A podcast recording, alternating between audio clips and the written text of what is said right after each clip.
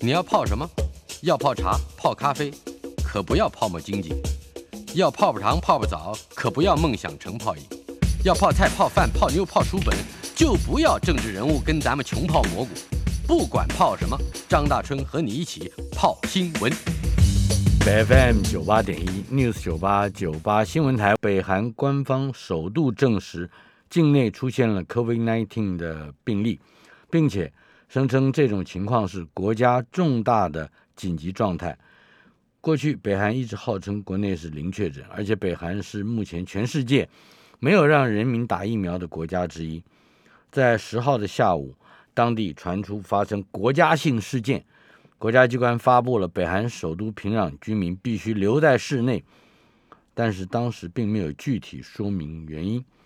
领导人金正恩今天在紧急政治局的会议上证实了北韩首都平壤出现患者感染 Omicron 变种病毒，不过并没有公布实际确诊人数。金正恩表示，目标在最短期间之内根除源头，宣告全国将实施最大紧急隔离、检疫控制机构来遏阻病毒。嗯，不知道这些确诊的人还在不在？今天进行的单元新闻搜查国际版，我们的老朋友林少宇，资深媒体人，在我们的现场。少宇，呃，是大尊好，还有各位听众朋友，大家好。我们今天有三个题目，第一个题目也是个老题目，呃，俄乌战争会如何持续，而新冷战会升温吗？呃，这个问题似乎已经不是这样问了啊，就是新新冷战如此升温，我们该如何适应？啊、对，呃，你刚才讲到这是个老题目，啊其实，呃，我相信很多人都这样，就嗯很多人这样觉得。可是事实上，如果论时间来看，啊它从二月下旬开始开打，到现在也不过十个礼拜、十一个礼拜左右。嗯呃，其实也不算那么老啊，只不过这在现在这个传播传播环境里面，我们大家就在在这个至少前两个月，几乎全世界人每天都被这个新闻轰炸，哼，嗯觉会觉得有点已经有点有点不耐烦了。那么，所以所以这我想这也是这个大家觉得老的原因。啊嗯哼，不过这个很不幸的要跟大家这个讲，就是这个最近有越来越多的这个官方的评估啦，那个都说这是这场战争呢还会继续再打下去，嗯，而且呢是打一个持久战。就是说热战都还会持续下去。呃，热战有可能持续下去。嗯哼，这个战争本身不，也许是冷，也许是热，嗯就哼都会持续下去。可是不是在前两个礼拜，大家都还期对待着五月九号没错，胜利纪念日来了的那一天，应该就会有所节制的收束这个战争嘛？那我们现在从我们从现在回头看一下，回头想想看，其实那时候大家认为胜利呃俄俄罗斯的胜利纪念日是这个普丁这个下台有一个下台阶的好好好机会。 他没有要其下台阶不，，其实就是说在战争，其实是我们大家的心理投射的成分是比较多 的。是那呃，这次的这个今年的俄罗斯的胜利纪念日呢，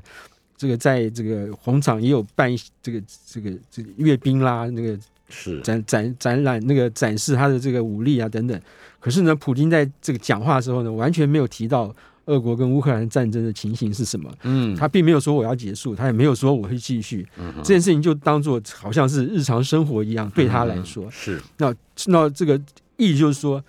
呃，俄国军队在乌克兰该做的还是要做，该打的还是会打。那这两天就从这个五月九号胜利纪念日到现在，仍然有战战战事在这个呃乌克兰的多个地方发生。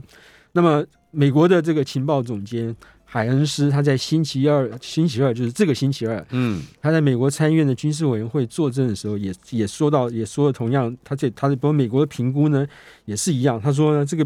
这场战争呢，到目前为止来评估的话，会拖长，会拖久。嗯，那么至至于呢，会拖多久不知道，那么也更难以预测。然后呢，有而且有升高冲突，冲突有可能升高，这个可能性是一直存在的。嗯哼然后呢，这个呃，普丁呢，这个人不会只把顿巴斯当做他的这个这次发动这场战争的目标，嗯哼普丁仍然这个有更广大、更大的目标，他要去达成。那么意就是说，他可能他的野心还是不仅止于呃乌东顿巴斯地区，或是现在他已经这个实质在你的克里米亚嗯，他可能还会有更大的野心。这个野心是什么？现在还看看看不出来。那么，嗯在这个大家比较关心的这个普丁会不会运用核武这件事情呢？嗯，那美国现在评估呢是没有立即的危险，是比较起来没有立即的危险。那么普京曾经说过说，那个如果这这个俄罗斯的生存遭到威胁的话，嗯他就会动用核武。那么现在大家只大家会假假设最坏的情况，什么时候是俄罗斯的危生存遭到威胁呢？嗯呃哼有可能是这个俄罗斯在这场战争战败的时候，他就可能会认为这是他俄罗斯的生存，或者说他普丁的政治生涯可能会遭到威胁的时候，嗯哼他就有可能运用核武啊。所以这是这个这个美国的一美国的美国情报单位的评估。那么这个海恩斯还说呢，这个这个这件这个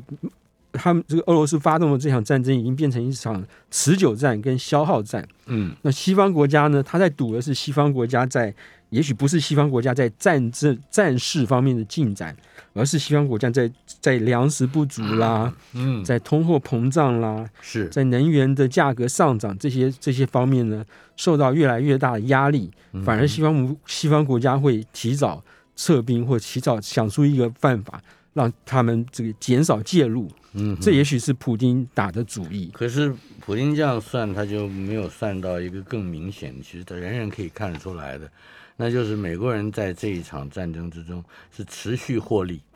也就是他不断的在卖武器，是那你就你就拖着吧，嗯这么打一打，明天再打一打，是不是？对啊，这是另外一个，这是另外所一以哎个，可这是个就看起来他也不会真正看起来立刻威胁你俄罗斯的生存，但是时之呃假以时日，嗯哼。这必必然会造成这这对真正受不了的还是俄罗斯啊，呃，没有，可是美国有美国，因为美国的压力可能是来自像刚才那些因素造成他国内政治的压力。嗯哼，对，那比如说拜登他要他要举那个美国其中选举要举行了，战争之前这个通货膨胀已经是造成他其中选举选举可能会失利的一个嗯大的变数。如果他没有办法在其中选举之前把通货膨胀的问题解决或是减缓的话，他可能会这个参众两院都不保。这个对他这政权维系来说，也是一个非常大的痛苦，一个非常大的困难。嗯对，所以这这些这些因素掺杂在一起，让普京觉得说他还是有机可乘。那么另外一方面呢，有有这有些学者就主张说呢，呃，虽然我们在这场这场战争一开始的时候，呃，这个这个双方都比较节制，比如说呢，美国就说。呃，美国就说我们是这个为了要保护、维护苏格兰的领土完整跟主权，所以去发动这场战争，完全都不完全都不提到说呃，要要如何去这个遏制克呃，或是围堵呃俄罗斯等等等哼，等。嗯哼，俄罗斯也说，我们刚开俄罗斯刚开始的时候也说，我们只是要把乌克兰内部那些欺负俄罗斯俄国俄国裔的那些纳粹分子嗯给除掉，让乌克兰中立，让它非军事化，才能保证我这个我俄罗俄罗斯的安全。现在两边在这个经过这个呃十几个十几个星期的战争之后呢，现在两边的放话呢都越来越狠。拜登说，这个现在俄罗斯在呃乌克兰干的事情呢是种族屠杀，然后嗯呢，这个呃普丁呢是一个战犯，然后呢不能让他这个这个继续掌权。嗯哼，然后美国国防部长说，我们要我们的军事目标是要削弱俄罗斯这个军队的武力，让他不能再重复在其他国家干这个事情，嗯哼，都已经超过了原来一开始的时候大家非常有节制的嗯去是这个说，我我不要我我我我画的红线就，是修辞上面就已经更加就升高剑拔弩张了。嗯然后呢，这个做法上呢也是一样。刚开始的时候呢，说啊，我这个禁航区，我要开，我不要开去禁航禁航区，免得我的这个战机跟俄国俄国战机会这个在空中产生这个冲突啦、嗯等等的。到现在呢，虽然禁航区还是没有开放，可是呢，供给乌克兰的武器呢也越来的越来越这个重型，越来越长程。嗯然后呢，这个源源不断的这些除了武器的援助，还有其他各方面的援助，又都一直在都持续的在进行，而且数量越来越多，金额越来越大。嗯然后呢，目标也越放越远，甚至美国的呃不是英国的这个外交外交外交大臣都说，这场战争是我们的战争。嗯就是说它是指英国，但也指西方了。就说大家已经把这场这场战争呢，在言语上、在修辞在用词上越搞越大了。那么另外啊，嗯还有一个一件一个小小的事件，呃，不是实际上我不寒而栗。嗯，看起来这是一个花边新闻，嗯可是能够在一个如此残忍的，而且是有那么多人受苦，几百万人流离失所的战争里面，出现这样一个小花边新闻，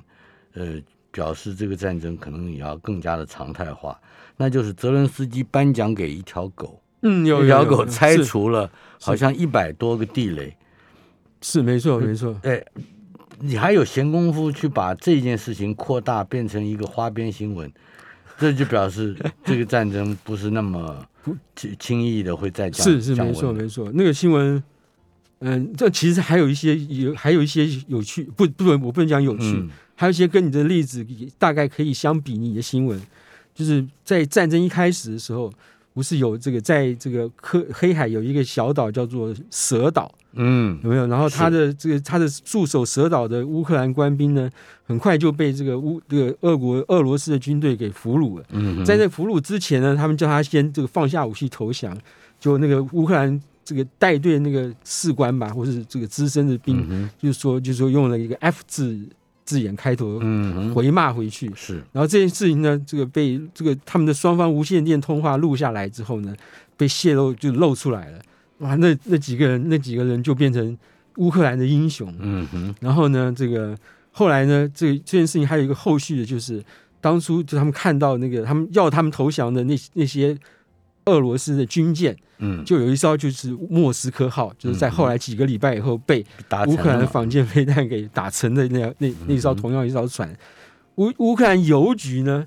就在前一阵子呢，发行了一张邮票，就是以这这一小这个这几个士兵啊的勇敢的这个爱国心来这个嗯来做这个邮票的主题。是然后呢，乌克兰民众呢，在还没有沦陷的城市或还没有战争的城市呢，大排长龙去买买买买这买个邮票，嗯票。对对对，所以暂时嗯已经不是暂时的了。对就是就是 wartime is not temporary。对，那这个暂时跟平时怎么分呢？这嗯又是一个，那又是一个有趣的问题。好，那嗯么可是新冷战会升温的，应该是一个更广泛的，而且是更遍及到不同国家的议题了。对，没错，这这篇文章我我早知道看到这篇文章是这个有一个这个呃美国一个中型的智库叫做欧亚集团，嗯，他的这个老板叫 Ian Bremer，他是一个年轻的这个国际关系的学者，嗯哼他在这一期的这个外交政外交事务这个呃杂志上写的一篇长文啊，嗯哼他就他就说呢，这个现在看起来这一篇现在这场战争，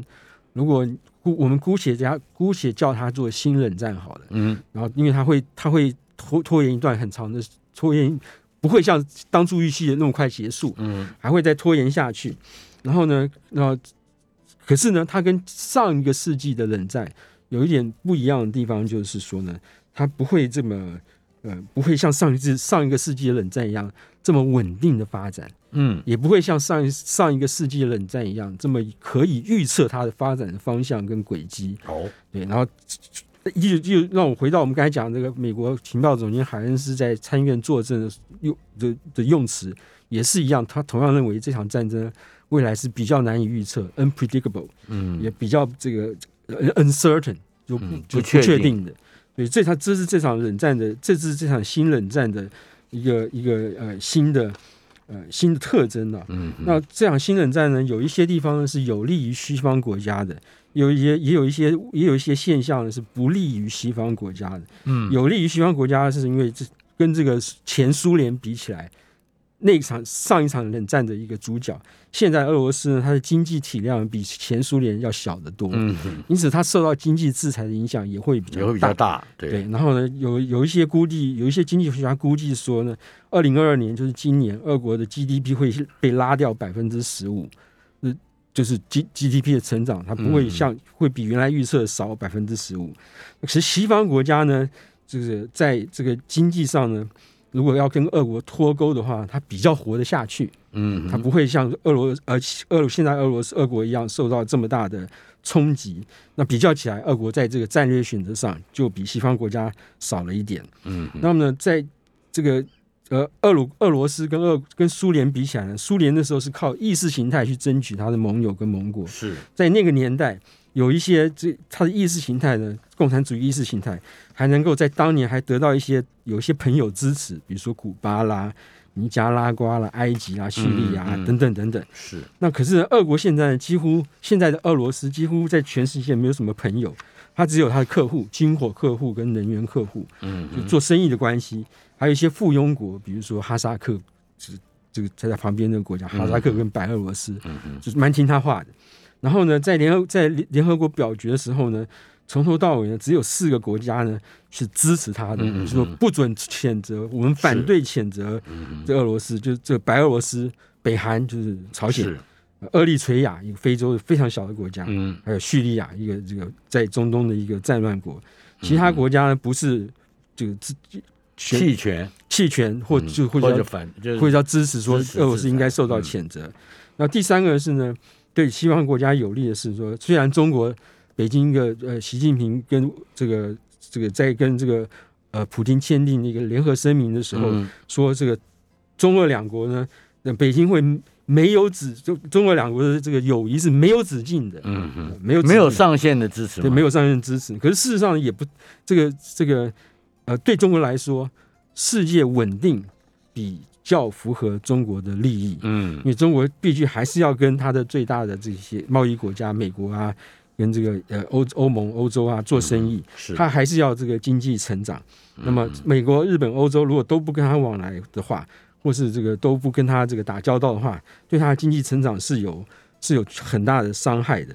然后呢，这个嗯如果是这样看的话，它反而会真的会跟刚才你提到的上前之前所说的嗯俄罗斯的生存是会受到威哼胁。是是，对，如果是这样的这话是一个这是一个就是一个嗯吊诡的嗯嗯矛盾的，对不是对？那这这这这北京到时候如果真的呃俄被俄国如果真的因为这样子而受到生存受到威胁。那北京会做什么选择？那就是另外一个耐人寻味的问题。像现在谁目前你觉得看不出来吗？我觉得看不出来，目前我觉得看不出来。好，那么这个新冷战升温还有什么样更进一步的比较性的议题？ OK，那这个那可是不利于西方的问题，这这因素在于说呢，现在这个过去在上个世纪冷战呢，西方国家比似乎比现在国家是比较团结的，而且比较有效率的，在嗯治理上。那么有我们就以现在的这个 G7 这世界七个大工业国来嗯来来来看好了，美国这个实际上的领导者是这七个工业国里面这个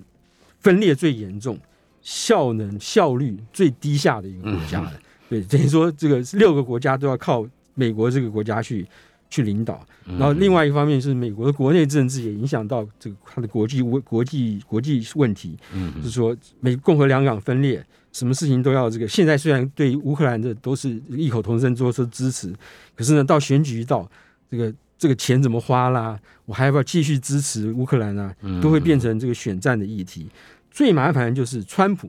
川普如果要继续要真的要去参选下一届总统，而且还给他选上，所有的欧洲国家都会开始怀疑说，那你以前拜登这四年做出任何承诺，到底还做不做数？当然是不会做数的，嗯就嗯就大家也也都知道。是，因此，美国的不确定性比反而比俄罗斯的不确定性还要高。而且川普会为为了号称嗯呃哼，美维护美国国家利益所做的任何事都不再那么嗯可预测了。没错，没错，对，所以美国反而变成一个非常不可预测，而且又闹分裂，而且又效率低下的一个国家。嗯然后呢，第二个是呢，这个西方领导人呢，这个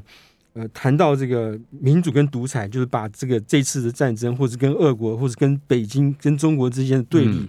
说成是一个民主跟独裁的对立，这样子的讲法呢，是越来越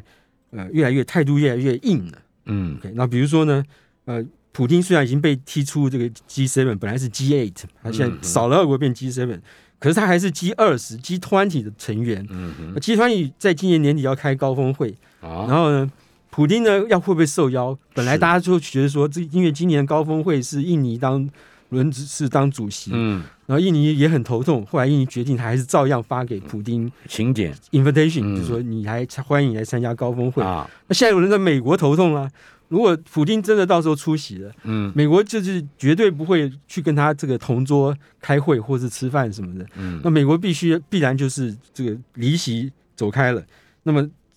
这样的一个问题，就是 G 团体里面闹分裂，嗯，而且是由美国这个西方国家的你邀请了他，就是明白的把这个分裂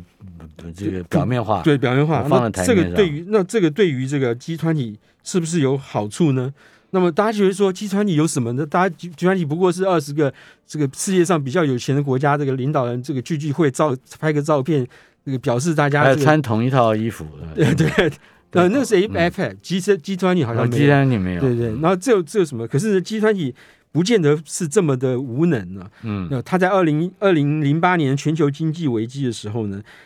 集团体是一个这个在能够容许不同的政治制度的领导人在同一个场合去讨论那个时候二零零八年的经济危机嗯的一个、一个场合。要是在那个时候，在那一年如果没有这样一个大家这个共聚一堂，把事情解决了，嗯二零零八年经济危机可能会拖得更久。嗯，因此它还是算是一个有效的多边合作的机制。是，那 Ian Bremner 就认为说，今年的集团集团体呢，如果说这个把俄罗斯给踢出去的话，嗯那么就等于是美国把集团体搞得没有办法运作，那么多边合作的机制崩溃。他认为是从苏联解体以后，全球面大的最面对的最大的危机嗯哼，这就是所谓新冷战升温到是，它一个非常明确的位置上，嗯哼，呃而而大家也都不太能解决的呃一个问题。是稍后片刻，马上回来。新闻搜查国际版，林少宇资深媒体人在我们的现场。我们刚才的第一个话题，俄乌战争会如何持续？新冷战会怎么样升温？呃，恐怕还有一个我们不太愿意讨论，但是有的时候讨论起来也会给我们一个答案，就是你越觉得这一个恐怖的情况逼近了，嗯它就越不会发生，呃，有这是一个可能就是性，核武的动用问对，题。可是不见得是唯一的可能性，嗯对不对？来说说，然后他这里面这篇文章里面就讲到说，就还是拿这个上次的冷战的这个一个例子来讲，嗯那时候古巴非弹危机，那时候为什么俄俄美俄都非常的紧张，是因为古巴非弹危机就就会差差一点会引发核子战争、核武的战争嘛。那么在那个危机过后呢，这个大家就还好，没有没有引发核弹，也没有引发第三次世界大战。那时候美苏的领导人加上欧洲的几个国家呢，就创造了几个我们现在叫做护栏的一个机制，嗯就说我们要我们要保护这个这个这，不管我们之间有多么有旗舰或是有冲突，都必须在那个一个有效的护栏之之内，让它这个就就让它不要不会不会溢出，或者就在里面解决了。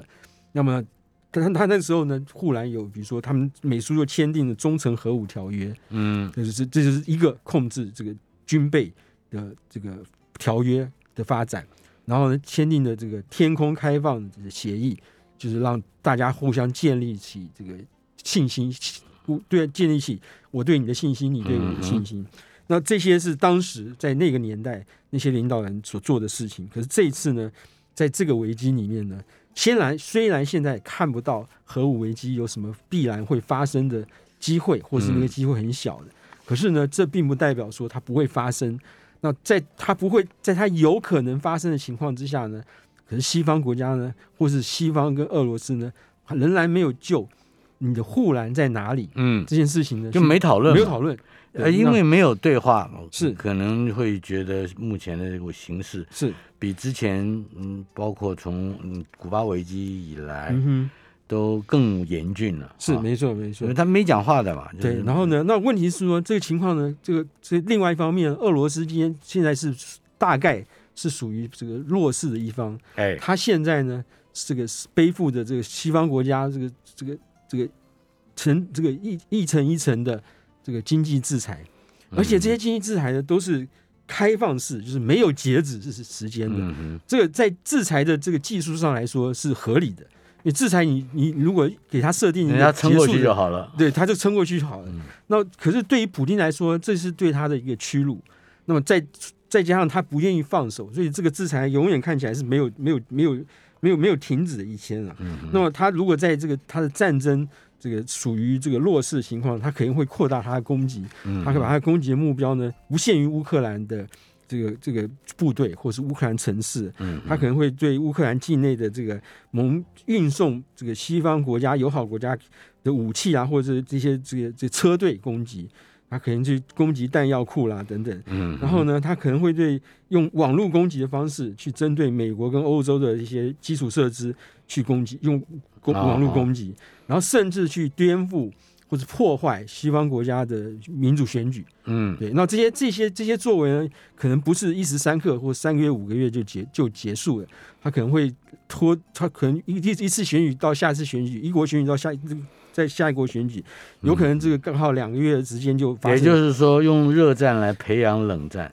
呃对渐渐加温的热战是会让那个冷战的是形势是更加明确那了。如果说普京呢，甚至连他现在占领的这个乌东的顿巴斯都因为战争不利而丢掉的话，嗯他根就他就根本没有办法去这个又找到下台阶，说我打上打赢了这场战，那么嗯冲突进一步升温的这个升级的可能性就会出来。嗯这时候呢，他可能会去攻击波兰的这个北约设施啦，或是他用化学武器来在在选择目标去扭转局势。那么嗯既然用了化学武器，那就有可能去用核武器，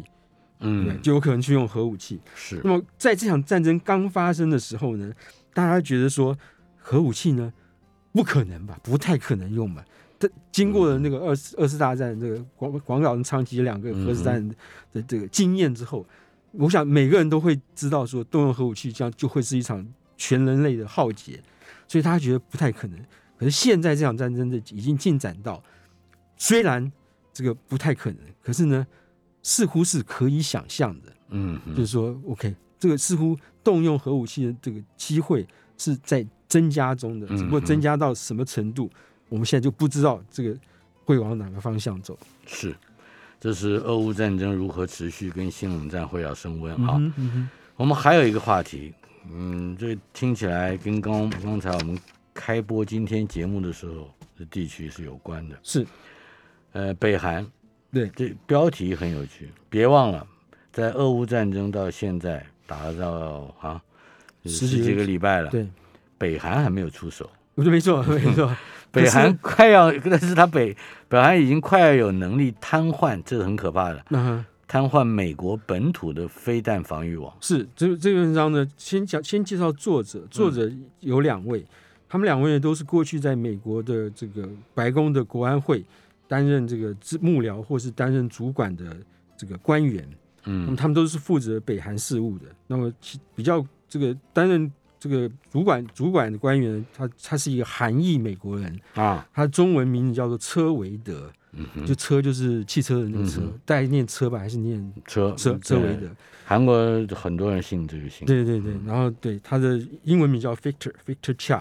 嗯哼然后？呢，他这个他在这篇他们两个人在这篇文章里面写到，就是最主要论点就是说，这个今年从二零二二年开始以来，全世界的目光都这个集中在俄乌战争，嗯可是呢，却忘了却忘了在亚洲这边，北韩呢，从二零二二年以来已经举行了十三次的飞弹试射，嗯，就各种方式的试试验或试射已经举十三次了。是然后呢他可能就在这个月的下半个月举行他的第七次核试核子试爆。嗯 OK，那这件事情呢，对于这个美国来说呢，尤其是当务之急。嗯原因很简单，美国现在呢，它的本土防空飞弹防御网嗯是非常是处于一个非常薄弱或是脆弱的阶段。嗯，怎么说呢？就美国呃这个呃北韩现在的这个呃这个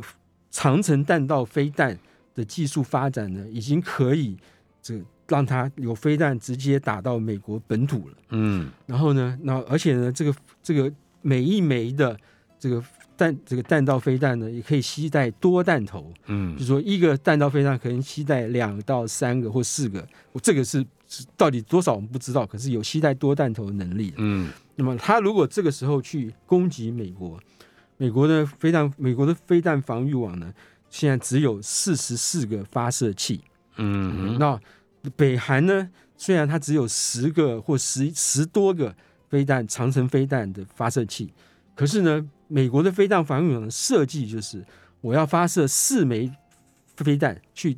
防御你来袭的一枚飞弹。嗯意思就是说，北韩呢，如果十个发射器或十几个发射器呢，通全部都发射的话呢，那么美国要发射四十几枚飞弹去拦截它。嗯，那么，那这一次，那如果北韩再发射第二次的话，第二次第二次又发射十几枚飞弹的话，嗯哼，美国就没有，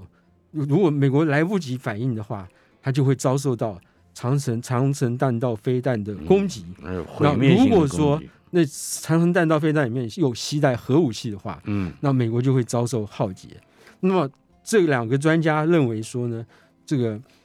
北韩呢，今天如果再增加若干个发射飞弹发射器，一次就把美国的这个四十四具发射器的这个防御能力都饱和掉的话，嗯那么就会有不飞弹，只没有办法，就就会有飞弹是不受美国的防御飞弹去这个导引去这个去嗯防御的，是那么美国就会是立即的在立即瘫痪，北韩的第一集就会遭受到瘫痪的命运跟结果，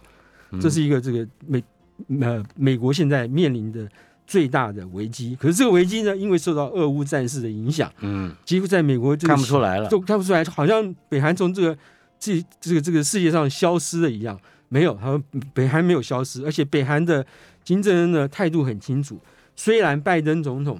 从他上任以后就一直就多次跟北韩讲说，我们可以不预设前提的坐下来谈，嗯嗯可是呢，金正恩呢根根本就对这个美国的提议呢不理不睬，没有回应，对，完全不回应。嗯那他们认为呢，金正恩呢，他的目的很简单，就是在二零二二年，趁着你们这个西方国家都在发展、都在注意俄乌战事的时候呢，嗯我就赶快把我的飞弹能嗯力部署好，呃准备好，这就叫超前部署，对对，这要超前部署，准备好，然后到时候我才如果真的要上谈判桌，我才有筹码去跟你谈判。嗯对，那这是北韩打的主意。嗯那他说，那这个车维德这个在这个文章里面建议说，那么为当今之际呢，呃，美国当然不能放弃外交外交这个斡旋、外交这个谈判的这个这个嗯嗯这个空间，但不要放弃，应该继续尝试。可是另外一方面呢，也只能从一些这个其他地方下手，比如说加速它的反飞弹防御系统的研发啦，然后呢，这个尽量把这个或是把四枚这个四打一的这个这个这个设计呢，改成三三三枚去打去防御一枚啦，等嗯等等等，这样可以，也许可以多买多 buy 一些 time，多买多多争取到一些时嗯争间取一些和拖延一段对时对间，对对对，然后拖延一呢，段时间目的是什么呢？拖延一段时间就目的就是让它的后面的研发更能够脚步跟上来，然后最主要的是呢，他认为说我们应该在这个亚洲呢去争取一个日美日韩三国的飞弹防御系统。这件事情呢，可能会惹，一定会惹得北京非常非常不高兴。嗯，那我们就要等着看了。台北 FM 九八点一 News 九八九八新闻台五月十二号星期四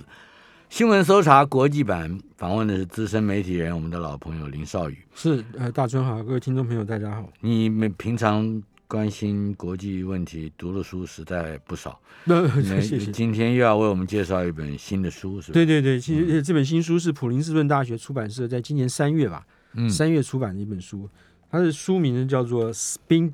Dictator》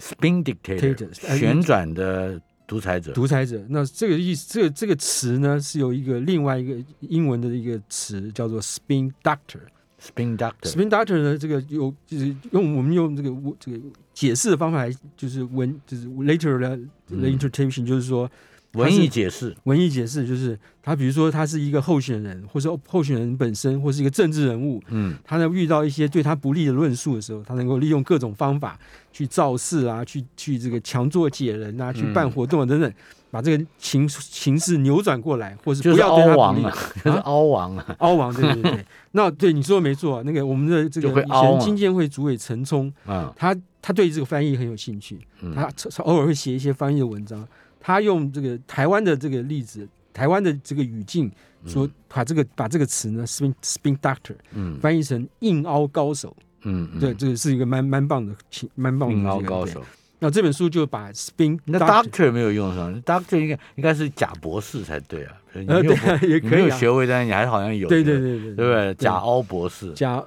，spin 假 doctor，对，没错，没也也没错，对。那这个这本书就把新呃这个这本书讲的是说，现代的独裁者嗯跟这个过去的独裁者，啊，在这个这个如治理人民的方式上有一个很大的区别，就是过去的独裁者呢是以制造恐惧嗯，来这个治理的，来控制人民的，嗯啊高 压，高压或是杀人、嗯哼，屠杀。可是现代独裁者呢，他已经越来越少用恐惧或是高压的方式啊，让人民心生害怕、恐惧，是他反而是用假新闻、他让你相信就好了，说谎的方式，那来来控制人民。嗯而且人民很愿意配合，为什么呃呢？，对，说谎的时候就就，明明也许明明人民不不同意，是或者说看穿了是，但是呢，为了要维持自己的某些利益，是或没者错某种意识形态的没错认同，是哎，那么我们就好像可还是很相信，对不对？没错没错，所以没错这这他能够呼唤或召唤到的这个这个对 follower 这个追追随是者，没可能错不比独独裁者高压恐惧之下所能够嗯这个应该说制服的对手，可能不比他少。不然少，没错。那他这个，因为这这这这本书是有两个学者写的，一个是新经济学家，一个是政治学家。嗯经济学家当然就是做一些统计，这统计就是也蛮有意思的。嗯他说，在一九六零年代夺权的或掌权的那些独裁者呢，嗯，他们这个以他们如果这个在执政期间杀人数目超过一百人，嗯，的是差不多有四分之一的这个独裁者杀了一百个人以上。哦， OK，可是到了西元两千年以后，然后这个这个比例就改变了，嗯杀了一百个人以上的独裁者呢，嗯，但只降到十分之一，从四分之一从四分之一降到四十分之分一，之嗯就意思就是说，在二零零零年以后呢，大部分的独裁者有越来越多的独裁者呢，他比较选择喜欢用高喜欢用这个假新闻或者是欺骗嗯的方法去去，我们就讲治理，好像有点太太给他们面子，就去统治这个国家了。嗯嗯，然后呢，他举得像很蔡英文一个人都没有杀，你看，是不是 是啊，没错嗯。那这这个这边要解释一下，就是这独裁不见得是没有选举哦，嗯有选举的国家也可能出现一个 dictator，一个集权的或是威权的，嗯或是这个独裁的这个领导人。最明显的例子就是这个匈牙利的总理奥邦，嗯奥邦呢，他这个他，我想他没有杀过人，嗯可是呢，他这个利用这个假新闻或者其他的方式呢，去打压这个反对派人士，比如说去查税啦，比如说去这个查水表， 对，呃，查水表，我们用查水表，然后等等，然后他最厉害的就是呢，他会用这个这个议会里面重划选区的优势，嗯，然后去争取他这个在选举的这个胜胜利。那最有名的就是在二零一八年的选举呢，他的所属的政党拿的票呢不到一半，嗯可是他拿到的席位呢嗯三分之二， 就这个这是非常不相称，对，嗯，这是这是一个这是一个台湾也是这样操作的，啊台嗯湾选区就不像美国或是这欧洲国家这么影响这么这么大，可是仍然有这个他的这个呃，他得到票数的这个带这个比例跟他的在议会里面席次比例不相符的问题。不过那是全世界民主国家都会有这样的问题。嗯对，民主是极端可以操作的，对对越那嗯越看越明显，是。然后另外呢，呃，他就又举了两个例子，一个是嗯墨墨墨索里尼，啊，一个是金正日。嗯然后墨索里尼宣称他有呼风唤雨的能力。嗯那这个当然大家知道是不可能的嘛，嗯哼可是他就是这样，他就这样跟大家跟他的老百姓这样讲。金正日呢说他有移形的能力，嗯可以从一个地方马上到另外一个地方，好像武侠小说或是科幻小说的那种情节。嗯哼，那这超能力就对跟麻超原彰晃一样，对对，可那以基浮起本来，对，基本上大家也知道不可能。可是为什么这些领导人他有他敢于说这些不合常理的，我在理物理物理物理上不可能的事情呢？嗯他就是要他就是要让因为你他要让那老百姓自己觉得可以，也就是说，你老百姓追随者会相信他嘛，或或是就是嗯这边他讲的是说另外一种可能性是说，他要他说他说他要告诉其他老百姓，或是让所有老百姓知道说，我知道你知道不可能，对，可是我指就鹿为嗯是马，对我就是拥有拥有你，让你明知不可能，还是照样去还要重复照样嗯追随的，对重复我这个胡说八道的能力。这也是一种统，这也是一种制造恐惧的方法。只不过这恐惧不是拿刀去砍你，这就是我刚刚说，他就让你觉得你要表达你的相信，对对对对，没错没错。然后呢，这个呃，另外一个这个这个制造恐惧的方法是这个审查，全面审查你的言论，不管是出书也好，在报纸上写文章也好，或是日常的生活谈话也好。他举得在在前苏联有个例子，就说呢，有一篇这个讲农业的论文，嗯，里面出现了一个小的这个一小一个一个很很小的一个不该讲的话，就嗯是等于是对于审查官员来说，这是一件大事。因此，他们最后去追查这个、这个、这个所有外流到其他外流出去的这个论文，嗯这个论文的去处，包括它已经做成卫生纸、纸浆打卫生纸，哼，哦，他都想办法去把它找出来。然后这是那个年代的做法，嗯可是他说现在这个年代呢，这个这些独裁者呢，他们对对待反对人士或反对派系嗯或者反对台派反对团体的意思，你就说呢他会这个适度的开放一些不怎么受到注意的。这些反对文章，嗯表示他的开豁然大度，宽容他尊宽容，嗯他尊重言论自由等等等等。是对，然后呢，他用其他的方法来打压这个这些比较受欢迎的或是有影响力的这些这个言论的人，比如说去告你诽谤啦，嗯，甚至这个这个他还用法律工具了，啊对法律工哎具，然后民甚至进党呢就是这样啊，对，甚至养那些这些叫这些年轻人，就嗯就台湾说的塔绿 班呐、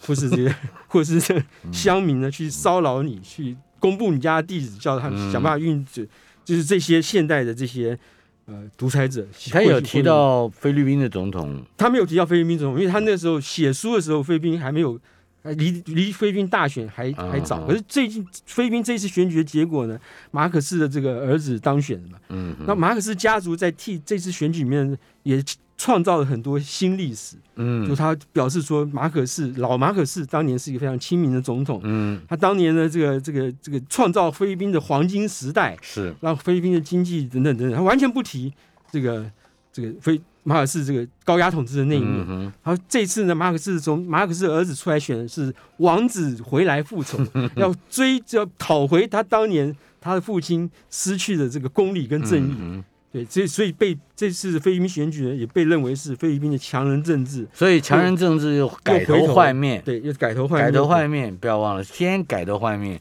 取得你的信任，认为它是一个进步的势力，是。或者说是一种进步的意识形态。对，然后它里面举了举了一个原因，就是说为什么菲律宾会做会这样做，其中有一个原因嗯让我觉得看了以后就觉得非讲不可，因为从菲律宾自从这个民主民主革命之后，马可斯被推翻流亡到夏威夷去之后，嗯菲律宾的教科书嗯，都没有怎么改，哦，都还在颂扬马可斯那个年代，哎所以他们的哦这么这所个以他三们哦十几年来，这没有教改，对没有教 台湾之所以会成功的转向法是律班，就是因为我们有教没改，是不是？所以这个是是个非常有趣的类比，教育太重要这，You 个 will never 教育 know 才是 where 教科书 education stops，是不是？啊教科书也很很重要。非常厉害。好，我们谢谢史少宇为我们带来。哎，这个书的《Spin Dictator》到底有什么翻译名称？还没呃，我有。就不知道该怎么翻了。哎，我们请我们的听友来想一想，《Spin Dictator》怎么翻比较好？